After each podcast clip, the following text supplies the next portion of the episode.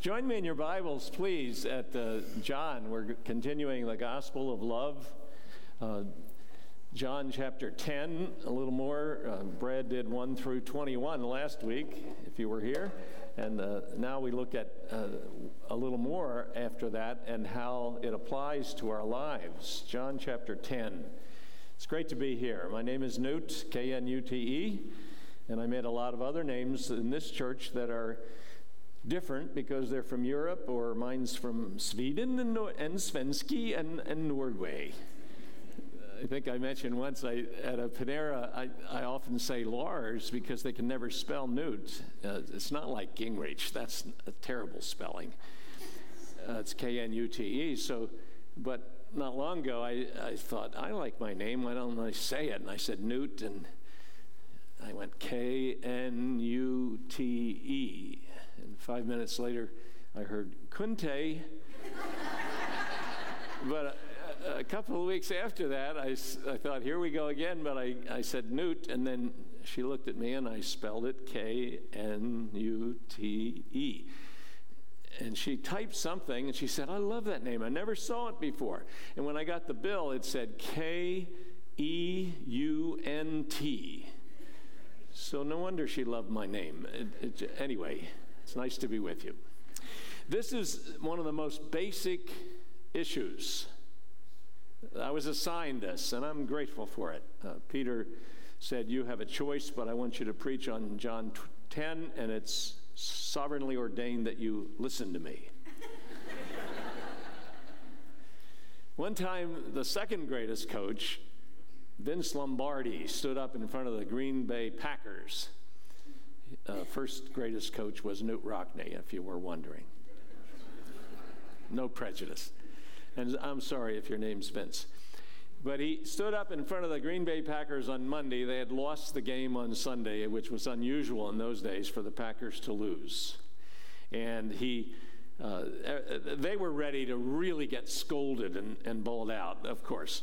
And he could do it. But all he did was quietly hold up a football you know this story?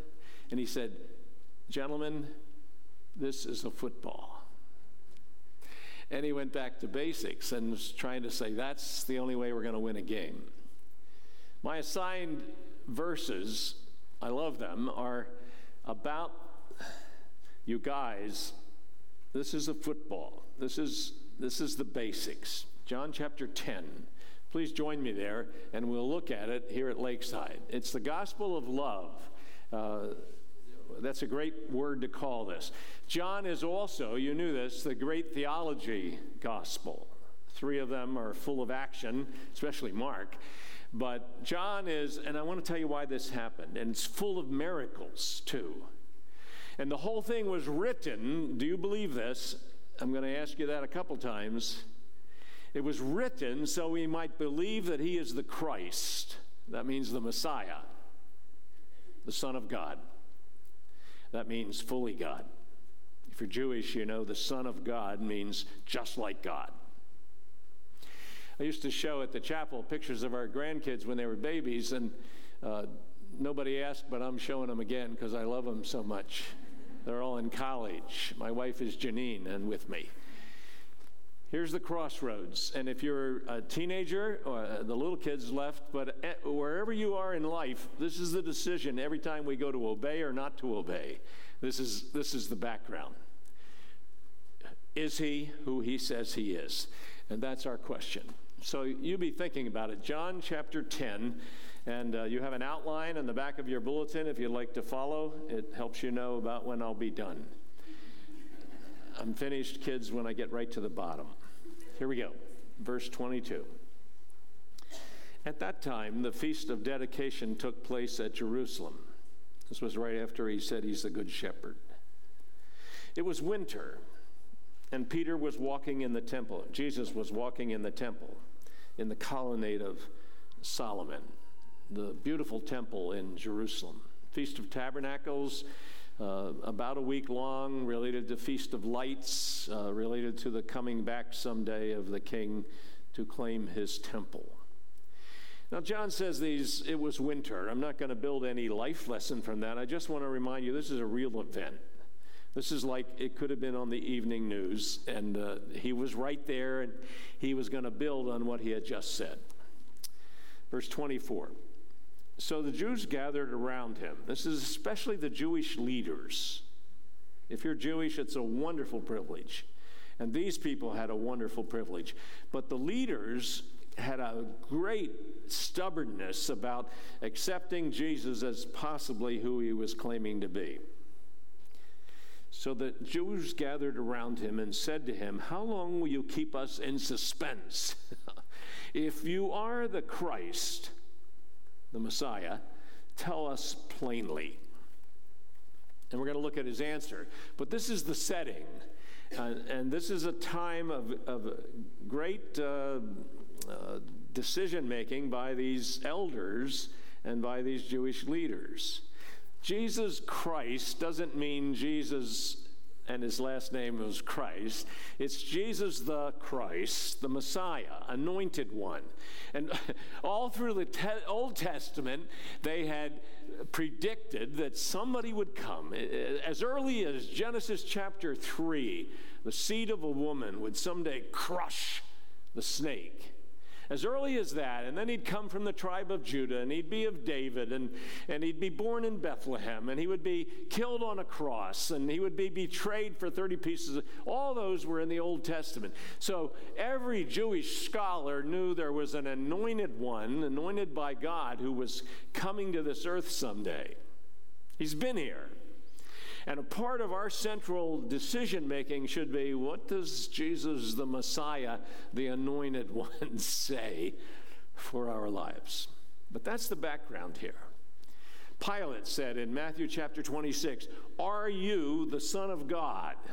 That's the real question of life. Is he the Messiah, the anointed one of all these prophecies in the Old Testament? And is he the Son of God? That's his personhood, who he is. He's exactly like God. Whoa.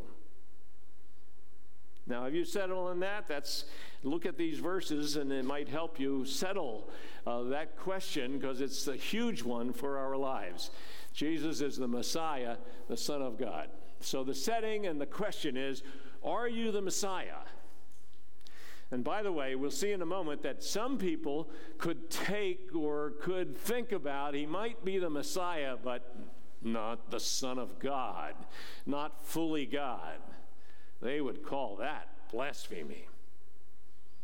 So that's the background here. In the next verses, he gives these amazing promises and uh, brings up the real obstacle and the question.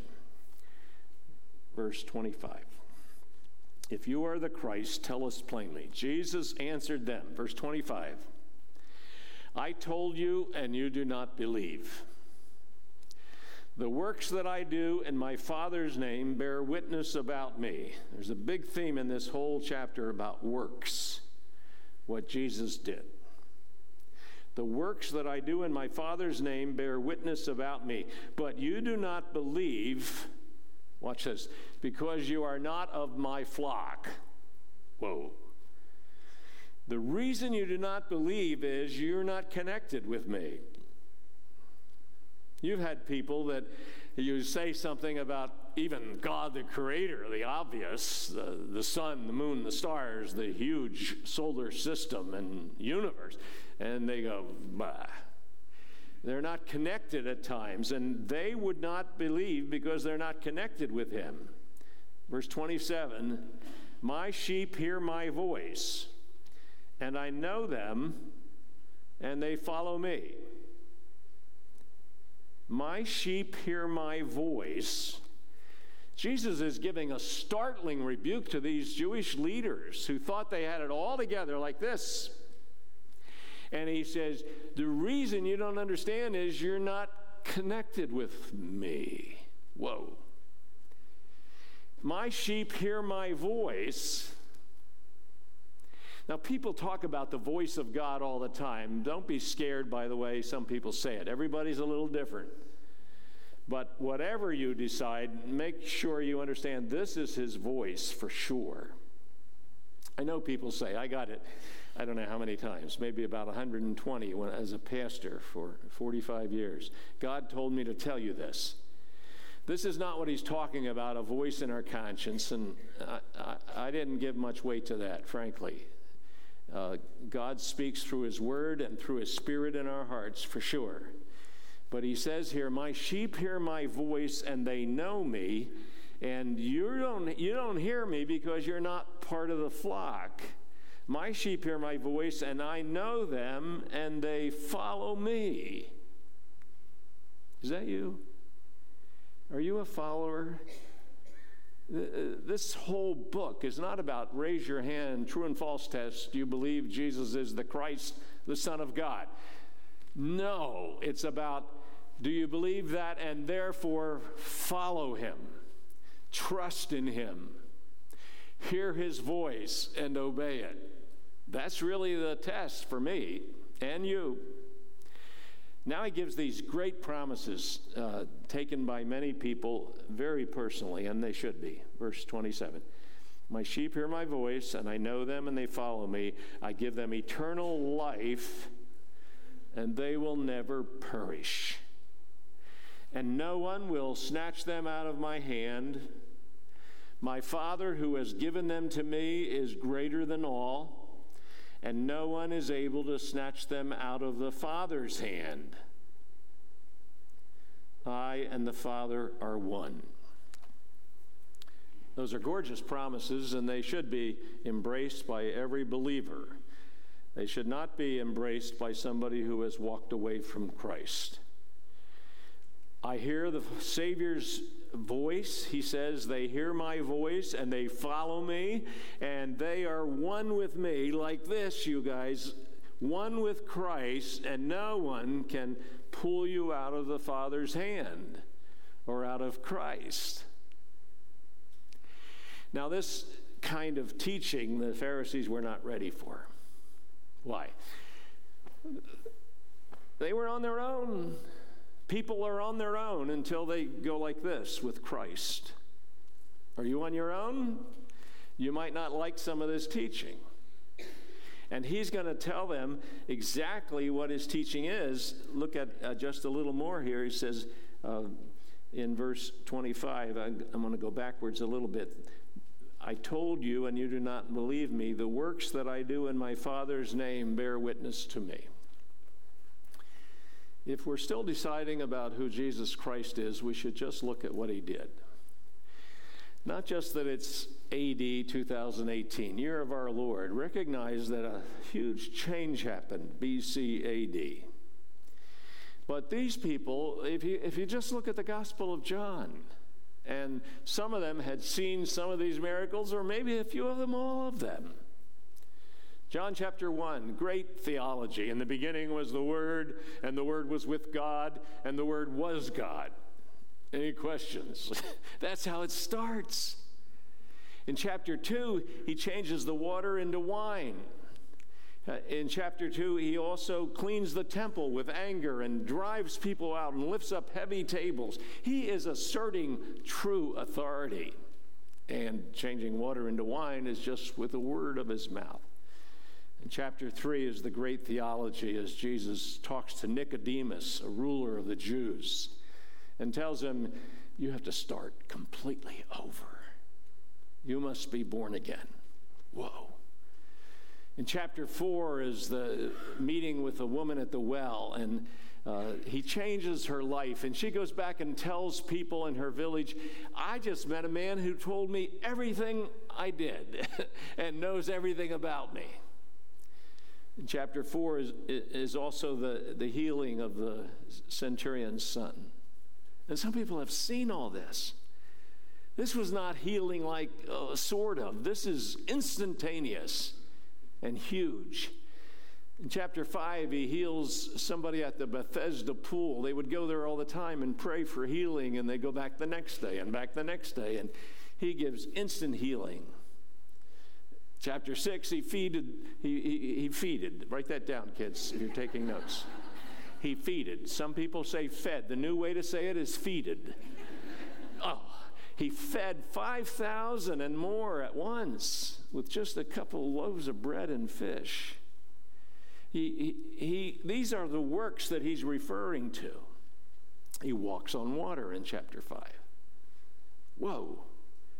So he's saying to these Jews, You really don't want to believe in me, do you? Because we're not connected. In chapters 7 and 8, he gives teaching and he says, I am. We looked at some of that last time. I am. Finish the sentence. No, he's not finishing. He always is. He always will be. I am. In chapter 8, he, he, he gives that teaching. And in chapter 9, he heals a man born blind. So he's saying to them, he's not exaggerating, You saw my works. What does God have to do? If you're not sure as a believer or you aren't there yet, I understand that. Welcome. But what does he have to do? If God would just speak to me, what does he have to do? He sends Jesus Christ to do these miracles, to die on the cross. His greatest, uh, no question, his greatest work rises from the dead. He has made the universe, and we look at it and see how fantastic it is. And yet we can easily say, well, I'm really too busy. You hear his voice finally when you say, I'm willing to be connected. Are you like this? I don't mean so close. I just mean you have trusted him as Savior, invited him into your life, and you hear his voice. Mark was mentioning the 30 or 60 second spots, and one of my favorite memories of doing a spot was with some Belgium horses. You know the Belgium horses, the giant ones? They're, they'd be the wrestlers or, in, or the uh, cage fighters, but they're the beautiful, huge horses. And somebody at the chapel owned these, and he said we could use his to make a TV spot. So I got behind a, a, a plow behind them and he told me exactly what commands to say to the horses. I actually forget them now, and I knew the names of the two horses. I called their names and I said the command, and they just stood there. it was very clear. What does it matter what I say? And we'd start the TV shot about four times, and I'd say these words, and they, they wouldn't move. They wouldn't, it was like nobody was talking. I was very put down.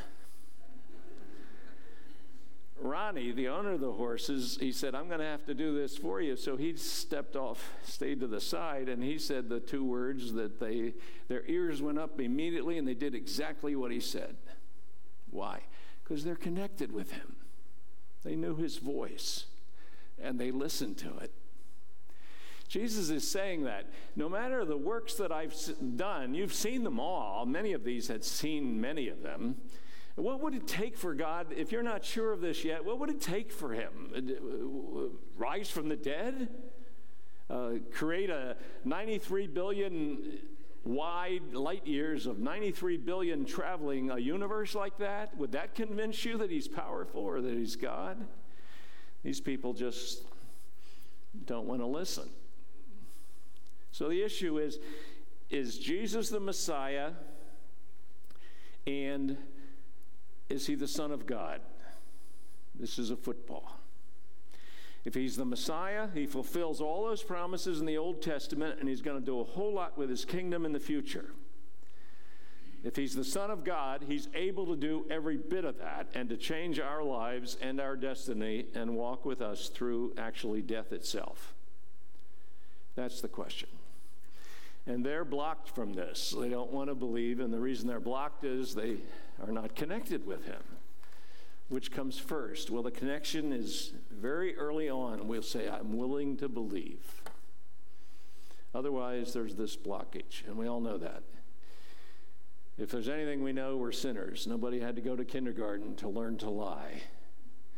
Nobody ever had to be taught to say mine, our first four letter word.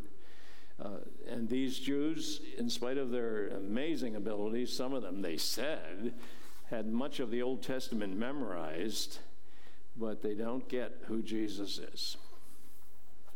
Do you? The next part of it is, is, he talks about he's one with the Father. He's the Messiah, but he's also part of the Trinity.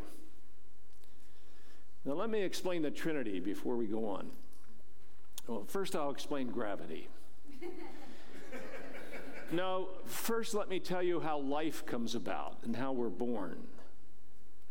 Now, I'd first like to explain the universe how 93 billion, billion light years, 186,000 miles a second, and God made that with a flick of his wrist. Uh, after I do that, I would like to explain love. People who say they don't understand God go through all of life dealing with so many mysteries. Nobody, even in science, can really explain gravity to say something we deal with every day, or even love, or life itself. What, how does something leave the body and we're dead? The mysteries of life are there, and so is the Trinity. I learned it in, in, in seminary. Holy, true love, righteous, faithful, merciful. These are the attributes of God.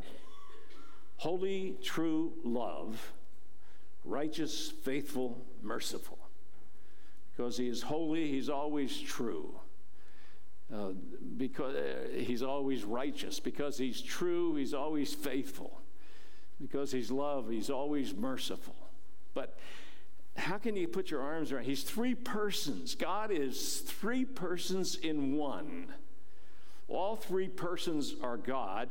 All three persons are individuals and there's one God. Any questions now that I've explained it?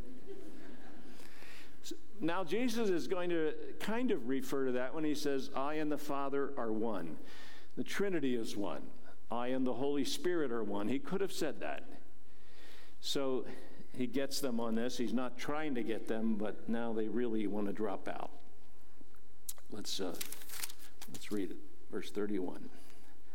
The, he just said, I and the Father are one. The Jews picked up stones again to stone him. Jesus answered them, I have shown you many good works from the Father. For which of them are you going to stone me? Again, he wants us to believe him because of his claims, but if we can't handle that, believe him because of his works. Do you believe him because of his works and his name and his salvation?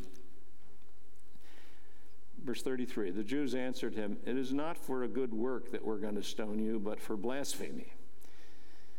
Because you, being a man, make yourself God. That's right. The Jews couldn't handle it. You, you're just a man, even if he's the Messiah, and they're not convinced of that, but even if he were, they thought the Messiah was just a man, and now he's very clearly claiming to be the Son of God. By the way, his claims are huge. Um, last week, Brad helped us look at the, the Good Shepherd. He said, I am the Good Shepherd. He said, I am the way and the truth and the life. Good Shepherd is relationship after we believe, but way, truth, and life, he's salvation. Uh, he also says he is God, but he said, I and the Father are one right here. We're, we're the same. And their view of Messiah was maybe a very special person, but not fully God.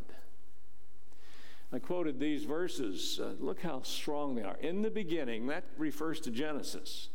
At the very start, whoa, at the very beginning of everything was the Word that's the Son, actually, we find out later, S O N. And the Word was with God, and the Word was God. The Son is fully God. This is so ABC's basic, but it, we register everything on this, our hope for the future. Two, he was in the beginning with God. Yeah. All things were made through him, and without him was not anything made that was made. So this is huge.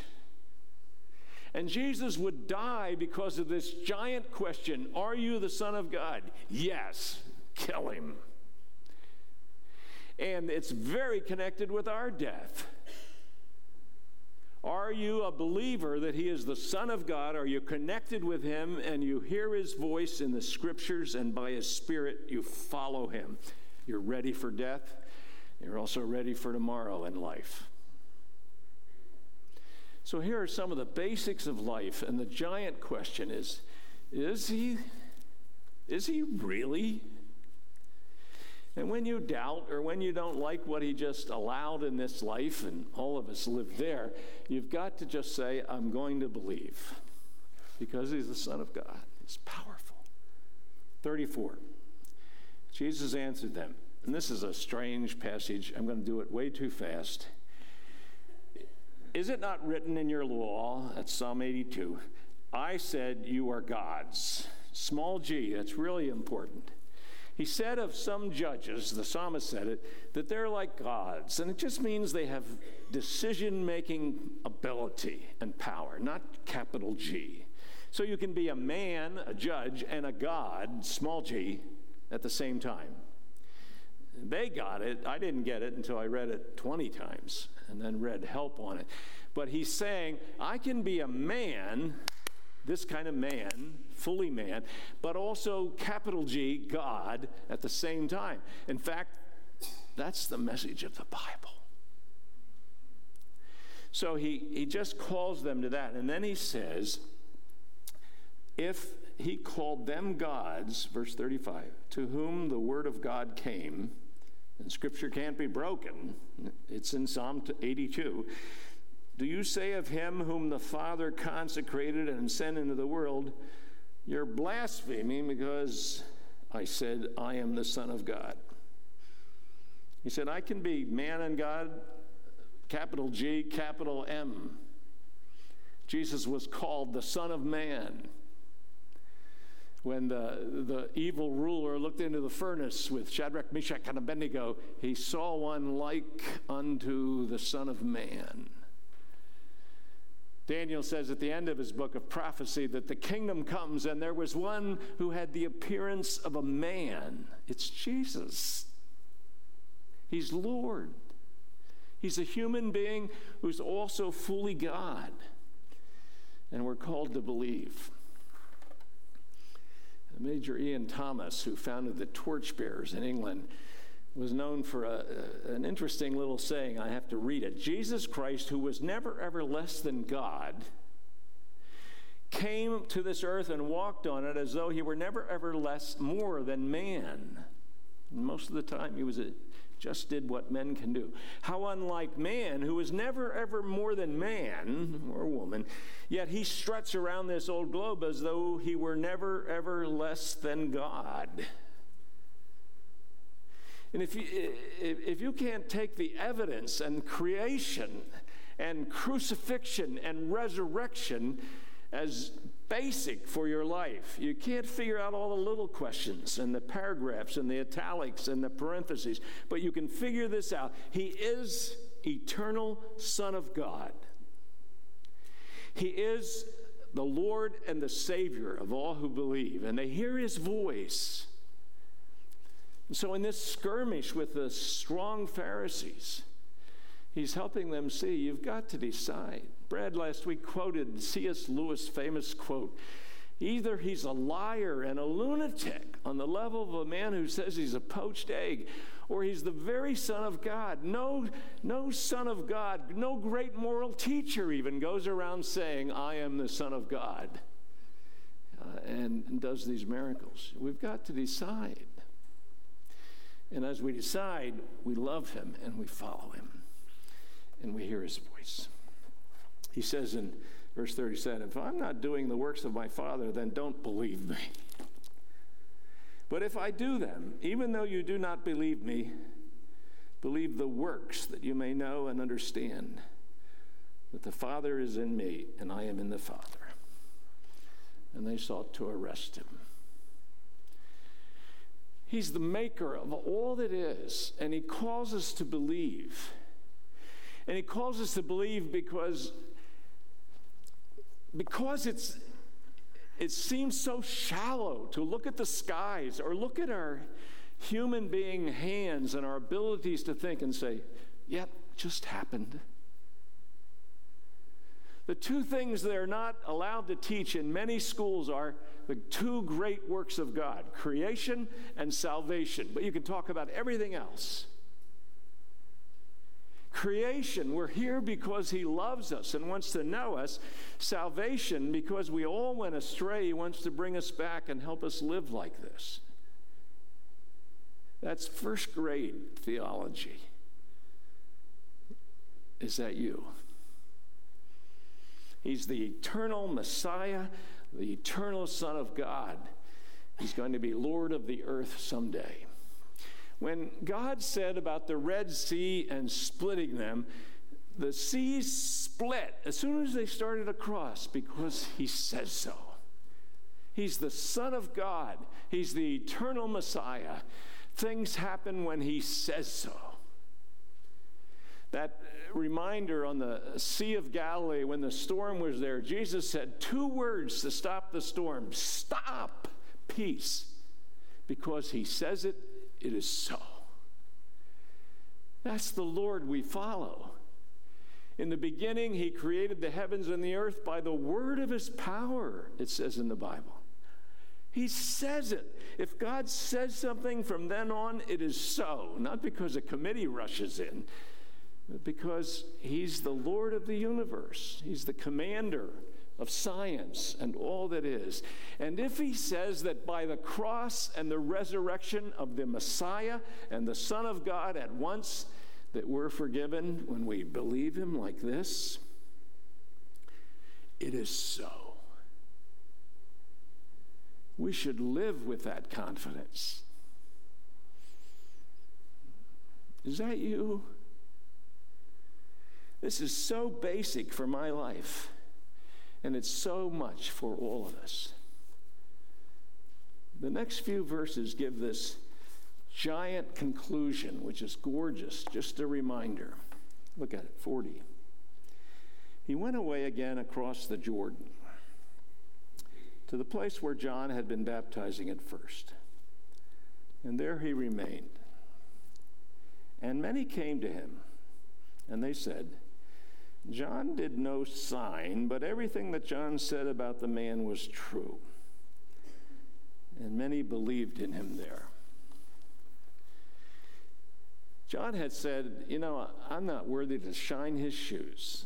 Okay, he said, Buckle his sandals. John had said, I baptize you with water, but there comes one after me who will baptize with his spirit. He'll change your life. And that's Jesus. And the people remembered that. And then they saw what Jesus had done.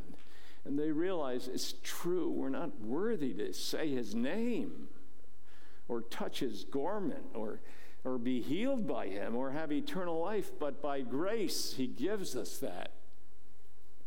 And it says, and many believed. A believer looks like this. An unbeliever looks like this. When you believe in Christ, you don't just say, oh, yeah, big, important things happen. No, I trust Him as my Savior. One time we took a survey at the chapel, and a lot of people responded.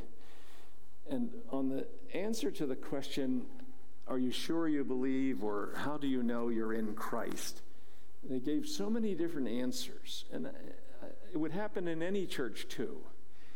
But it provoked me, uh, I think, to good works and, and to never take for granted that we know what it is we're called to believe. And I've often used some verses from Romans 3, and I beg you just to take it home and look at those verses for your life. It, it, after just saying, Paul in Romans 3:20 says, "By the keeping of the law, no flesh will ever be justified. No one will ever go to heaven by keeping the law." You know that 75% of Americans say they'll go to heaven by keeping the 10 commandments. 75% of those who thought they would go to heaven said by keeping the 10 commandments. Hello, no one ever kept the Ten Commandments. Are they kidding? I don't think they really go home at night and saying, Well, I kept them today. I think they just made it up on the spot because everybody has to have some excuse or something to hang on to. In Romans 3, right after saying, no one was, will ever go to heaven by keeping the commandments. He gives a paragraph and he explains salvation with, I think, three arrows. No, four. Let me just tell them to you. When Jesus died on the cross, as far as God the Father, he atoned for our sins. It says in these verses, God presented him as, a, as an atonement for our sins. In the Old Testament was put your hand on the head of the lamb, son. Put your hand on the head of the lamb. Now, here at Lakeside and at the chapel and in our personal lives and everywhere, every church in this city, we're called to believe and put our hand on the head of the lamb, Jesus Christ. Trust him that he took all our sins and paid for them. The second part of the triangle, it's right in those verses. I, I, beg you to look it up sometime. It says, And he justified us through faith in Christ to all who believe. There's no distinction. We have all sinned and fall short of the glory of God and are justified by, uh, by his grace as a gift. Justification means to satisfy and to declare righteous. Atonement satisfies the laws of God, they're paid for. If He's the Son of God, when He dies for your sins, He can pay the total price for your sins. If He's the Son of God, He can justify you. Actually, God the Father credits all the righteousness of Jesus Christ to the name, well, you say your name. I would say to my name, Knute Larson. So that when I believe in Christ, that He died to, to atone for all my sins, His righteousness now covers me, and I am seen by God in Christ Jesus. Whoa. Not seen as Knute the struggler and still a sinner at times, and oh, come on, Knute. No, covered by the righteousness of Christ. Justification is the act by which a holy God declares perfectly righteous in his sight those who are covered by Jesus Christ, who is perfectly righteous. You have to go, you have to be perfect to go to heaven, and perfect is a gift. The righteousness of Christ. Do you believe that? Do you rest in that? This is what we're called to believe, not Jesus died on the cross and rose again. Oh, yes, that's true, but he died to pay for all our sins. He declares us righteous. Jesus goes on to say, through the redemption, Paul goes on to say, through the redemption, that means because he's the perfect Son of God, Messiah, he can redeem us or set us free from the power of sin as we obey him and abide in him, and someday, you know this, from the presence of sin. Whoa. Does this sound like you? You don't just say, I, I, I believe in Jesus. True or false? Yes. He was here. He No. I believe that when he died on the cross, he paid for all my sins. They're atoned for. God is satisfied. All the law has been kept through Jesus Christ. And therefore, when he declares the righteousness of Christ to cover me, I'm in. And I hear his voice and I will live forever. Redeemed. And four times, if you read this, pa- this passage today, after the Browns play and win, four times it says, We believe, or we have faith, and we rest in Him. So, this appearance by Jesus in this great debate who is he? And is he the Messiah? And is he the Son of God? I think it's settled. He, he proved by his works who he is, and soon he would die because he claimed this and rise from the dead because he's powerful and he's the eternal Son of God. And here's what we're called to believe He's the Messiah, the anointed one, the Son of God. Gentlemen, ladies, this is a football. Jesus Christ is the eternal Messiah promised from Genesis on. He's the eternal Son of God who actually made the heavens and the earth and all that is in them and us. He's the eternal Messiah who will come back someday for his kingdom, actually to rule on the earth and show us how it was meant to be and then we will reign with him forever and ever. Do you believe that? And do you rest in Him and serve Him? One time after, I think what was one of my hardest days at the, at the chapel downtown, probably partly my fault, partly a tough issue on staff with a, a man who had been my good friend and still is. But I was driving home and feeling really depressed and and sad about it. Why do I have to, why this kind of a wait and make this kind of a decision? So I didn't have the radio on or anything, and I drove the long way through uh, Sand Run Parkway, which is still there, and you cross that little creek. And just as I began to cross the creek, I thought, I got to quit my pity party and being depressed and get alive. I've got, we've got two girls, and I've got a nice wife.